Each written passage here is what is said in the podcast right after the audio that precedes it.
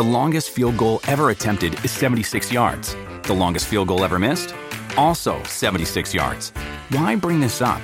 Because knowing your limits matters, both when you're kicking a field goal and when you gamble. Betting more than you're comfortable with is like trying a 70 yard field goal. It probably won't go well.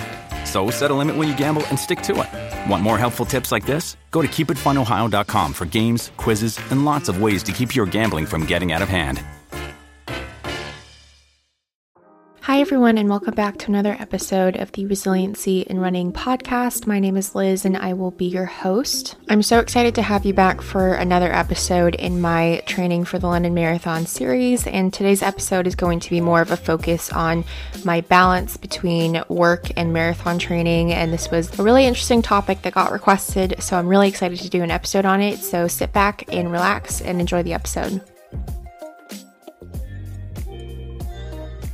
All right, welcome back to another episode. I am really, really excited about this topic because I think it's a really interesting one, and it's been one that I wasn't sure I would be able to kind of balance, I guess, between marathon training and a full time job. And I think this is maybe something that a lot of people perceive to be quite a hard thing. I think depending on your job, especially, and kind of what it asks of you and what it asks of you hour wise, it can definitely vary. But I personally just work a nine to six job every day. And so, and by every day, I mean Monday to Friday. I don't work on weekends. And it's a very enjoyable job, and I think that that is a big part of the reason why this balance is easier for me because I think if this were, say, a job that I didn't like, a job that was a lot more stressful, it would definitely be a lot harder for me to have the push and the motivation to want to balance the two, I guess, if that makes sense. I think another element that really helps me with my marathon training is that my company offers a permanent distributed way of working. So whether I work from home or in the office, it's kind of up to me and I can kind of pick and choose when I go into the office. And while I am someone that does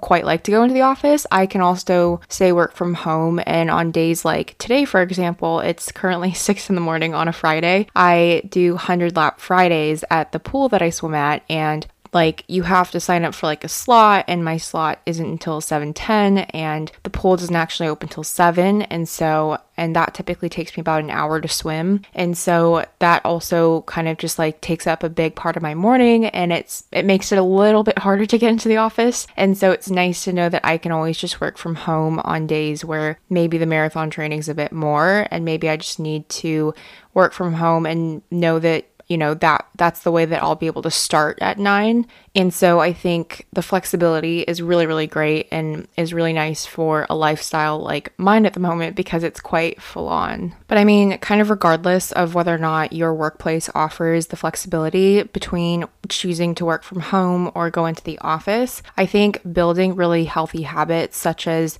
whether you want to do your workouts in the morning and become a morning person like I kind of have over the past year is really, really important. And so, not really relying on that flexibility, but I think it's just nice to know that it's there. But for me, it's really important for me to have early mornings. And I think I've developed those habits over the past year. And it's kind of because of the last job that I had, because I for quite a bit of it was waking up quite early for meetings because I was working from the US for a company in a different country and so kind of on different hours. But in the end, it kind of worked out because I really do like being a morning person and I think that it's such a nice way to start your day. And it may sound like really crazy to naturally wake up at like five, sometimes six in the morning it's really nice for me to kind of have a morning to myself before I go and tackle the day. And so, whether you're an evening person or a morning person, I think just implementing those habits and kind of having like a set structure or organized timetable of how you're going to kind of balance the two. And sometimes that can also look like taking your lunch to go and run or go to the gym or go swim. I know that I did that last week for one of my lunches just because I couldn't sign up for an earlier slot. And so just kind of working out like however you can work, you know, working out into your schedule, I guess. And for me, I don't necessarily prioritize marathon training over work. Obviously, work is more important to me, but I think marathon training is just something that I personally just work into my schedule and work into any free time that I do have. I know that one of the girls that I mentor that actually happens to listen to this podcast, so if she's listening, um, hello. I thought it was really interesting. One of the questions that she actually asked me, uh, she was kind of going through a lot of career related questions. We have like a once a month catch up sort of thing. And one of the questions that she had towards the end was kind of not career related. And it was more so asking how to get back into like a routine post COVID and like back into like workout routines and like eating a healthier diet and that sort of a thing. And I think that that's probably the case for quite a lot of people. And I know that I've gotten like comments like that as well on some of my TikTok daily running vlogs. And if you don't know about those, you should go and check them out. But yeah, I think it's also just if this is like a new thing for you and for her, like she's about to start a new job, I think it's a great time to start like implementing a new routine. And I'm someone who's quite structured. And so I like to kind of see my week and have my schedule both on my phone as well as in my notebook. And I have a whiteboard as well of like my week ahead. And I just like to see things visually. I'm quite a visual person, I guess. And I think just being able to kind of time block and make time for you. And if that looks like going into your schedule and if you want to fit working out into your working day and if that's an option for you like making sure that you time block out your lunch every day so that you do have that time to go and work out. Or like making sure that you're signing up for slots if that's kind of how your gym is doing things. Like I know that that's how mine's currently doing things. And so I think Sundays are typically like my day where I like to kind of prepare for the week and I'll erase the whiteboard and write down things that I have ahead for the week, both work related and not work related, and m- making sure that I'm signing up for slots at the gym and making sure that I kind of know how my week is going to look and also lining that up with my training schedule. And I've mentioned this before, but my coaches at Boston Children's Hospital have come out with our own marathon training plans. And so I'm personally following a more advanced one, and I've been kind of, I think that's why I've been kind of documenting my daily running vlogs, is just kind of like I think it's A, nice to look back on, but B, I think it's quite interesting to compare running training plans, but I'm also not really comfortable sharing out like that training plan visibly because I know that that's something that they've worked really hard on. And so I'm also B, doing these like daily running vlogs to raise awareness around Boston Children's Hospital and hopefully get some donations. I have gotten a good amount of money and kind of, I, I guess I wasn't, I, I'm hoping for more and I am happy with what I've gotten so far. And I think that TikTok has actually turned out to be a really great platform to do all of my running kind of content and stuff. And I think that it's been a, another great avenue aside from this to kind of document my journey. But it's just been great because I think otherwise I I think I've talked about this before, but I always think it's really important to have something that you're really passionate about and like a hobby of some sort outside of work. And so you can be someone who enjoys your work and I do enjoy my work, but I think it's also really nice to have something to look forward to, something to call your own. And for a while like that is that was and still is the podcast, but now it's been my TikToks and I do that every morning and so it's been like a nice little fun thing that does kind of get me out of bed and it's really cool to kind of interact with people that are also training for marathons. And like this guy commented about him signing up for the New York Marathon and asking what training plan I'm doing. And I think it's really interesting. And I think that the running community is kind of everywhere. And so it's just been really cool to kind of connect that way. This has been a bit of a tangent, but if this is your first time listening to my podcast and if this is your first episode of mine, A, welcome, but B, I'm kind of talking about all of this and going off on a tangent because I'm running with the Miles for Miracles team with Boston Children's Hospital. And so I'm fundraising for them in the London Marathon. And I have a donation link in my bio if you want to check it out, if you want to learn more about where the money goes. But yeah, and by bio, I definitely mean the show notes of this episode, but I also do have it in both the podcast Instagram and TikTok bio. All this said and done, though, I think that a big part of marathon training for me and this 18 week period is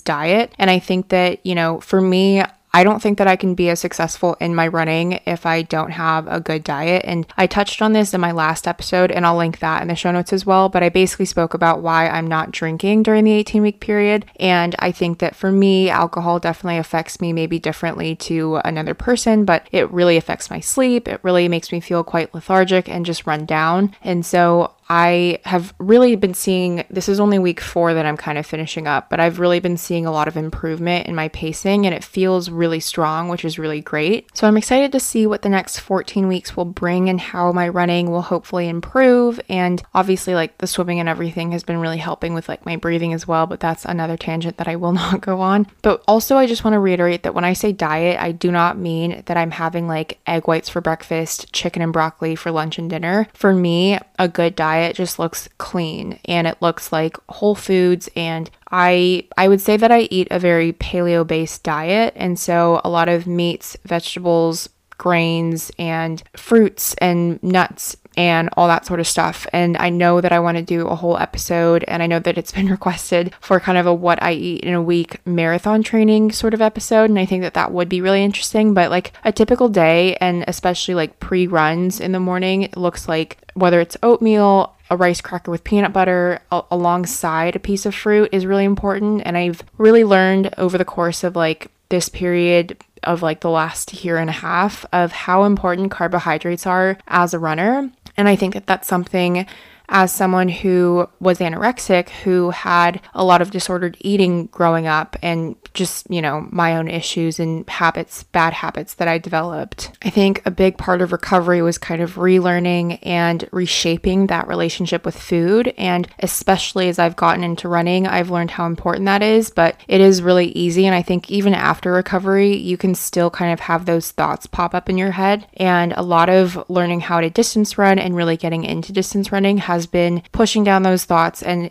kind of like saying no to them and almost like kind of saying no with like facts and learning about how these carbohydrates actually fuel my body has been so absolutely critical in this running journey, I guess, and a very long winded answer, but kind of circling back into that marathon training and work balance is it kind of looks like, you know, things like preparing a lunch and knowing that I'm, you know, preparing these lunches and knowing what goes into them. And so, like, typical lunches for me at the moment look like I've been going through a phase of like these and trialing these like meat free sausages, which have been decent. And I'm typically a meat person, but I think I've been just trying to eat less meat. And sometimes I go through phases of that. And so I've been going through, I, I have that sometimes along with like kale and sweet potato. And I'll just kind of like fry that up in a pan and then put that in some Tupperware to take to work for the next day. I think it also just definitely makes work a lot easier, especially days that I do go into the office that I know that I already have brought a lunch because I used to definitely be the person who would highly rely on like going to the shops at lunch and just kind of like picking out and choosing whatever I felt. And so, like, some days that may look healthy and some days that may not look so healthy, especially if you're having like a stressful day and you know, you want to just like get some like, you know, sweets or a soda or something, which is fine. And I think that I'm definitely a person that thinks that balance is really important in diet. And I definitely have like, I wouldn't call them cheat days, but definitely like cheat meals. And I think that those are still important to, to incorporate. And especially after your long runs, I haven't had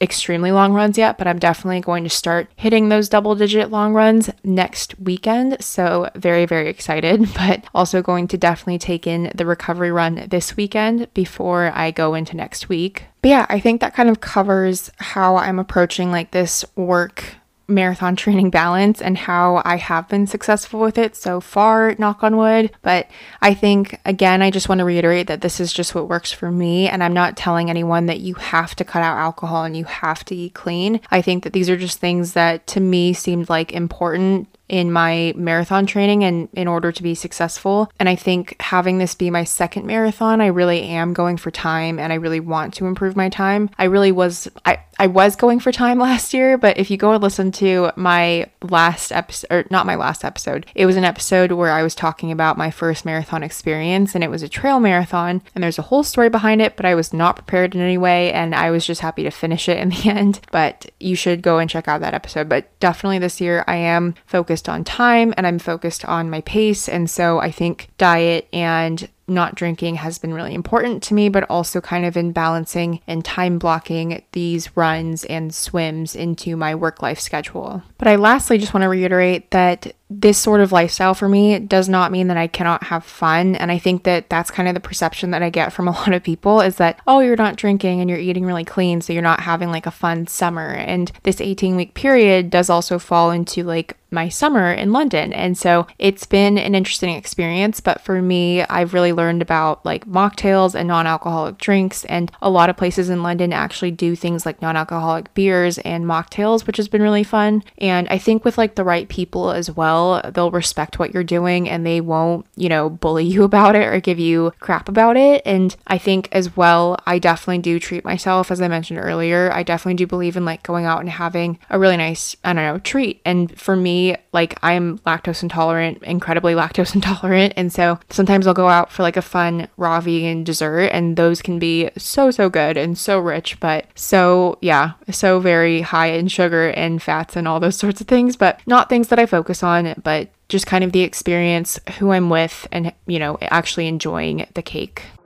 All right, that's going to wrap up another episode of the Resiliency and Running podcast. I really do hope that you enjoyed it. I, like I said earlier, will leave a donation link in the show notes of this episode, as well as a couple of links to the episodes mentioned. We are also looking to kind of up our ratings on Apple Podcasts. So if you are listening on Apple Podcasts, I would love if you would leave a rating. But yeah, also, like I said, I am on TikTok daily. And so if you want to search Resiliency and Running, I've been doing like daily running and swimming vlogs and they've been really fun. So, in love if you want to check that out. But otherwise, I will see you in the next episode. Bye.